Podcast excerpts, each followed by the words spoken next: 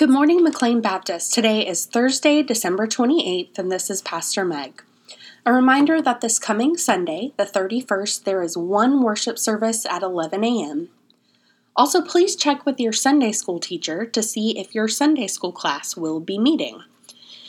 A few of them will not be meeting, but all of the ones that are welcome any visitors or guests.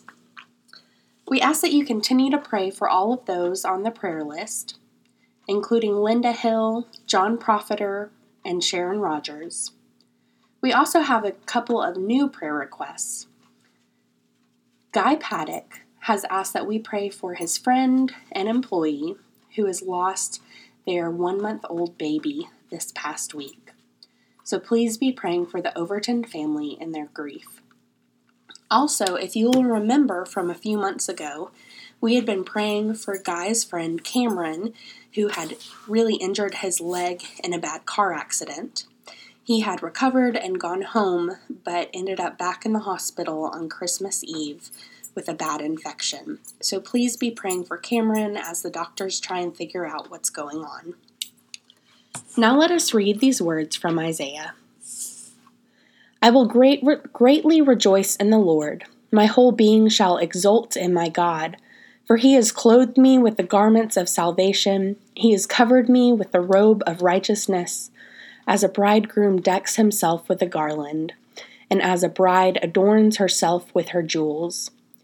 For as the earth brings forth its shoots, and as a garden causes what is sown in it to spring up, so the Lord God will cause righteousness and praise to spring up before all the nations.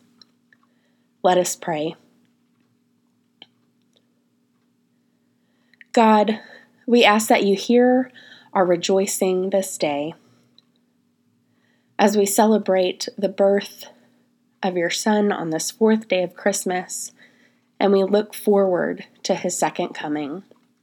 God, we rejoice because the work that you have started in us is ongoing, that it is not complete yet. We know there is greater redemption and reconciliation and salvation to come but we know that you do not abandon us, that you work within us. You forgive us, and you guide us and lead us every step of the way.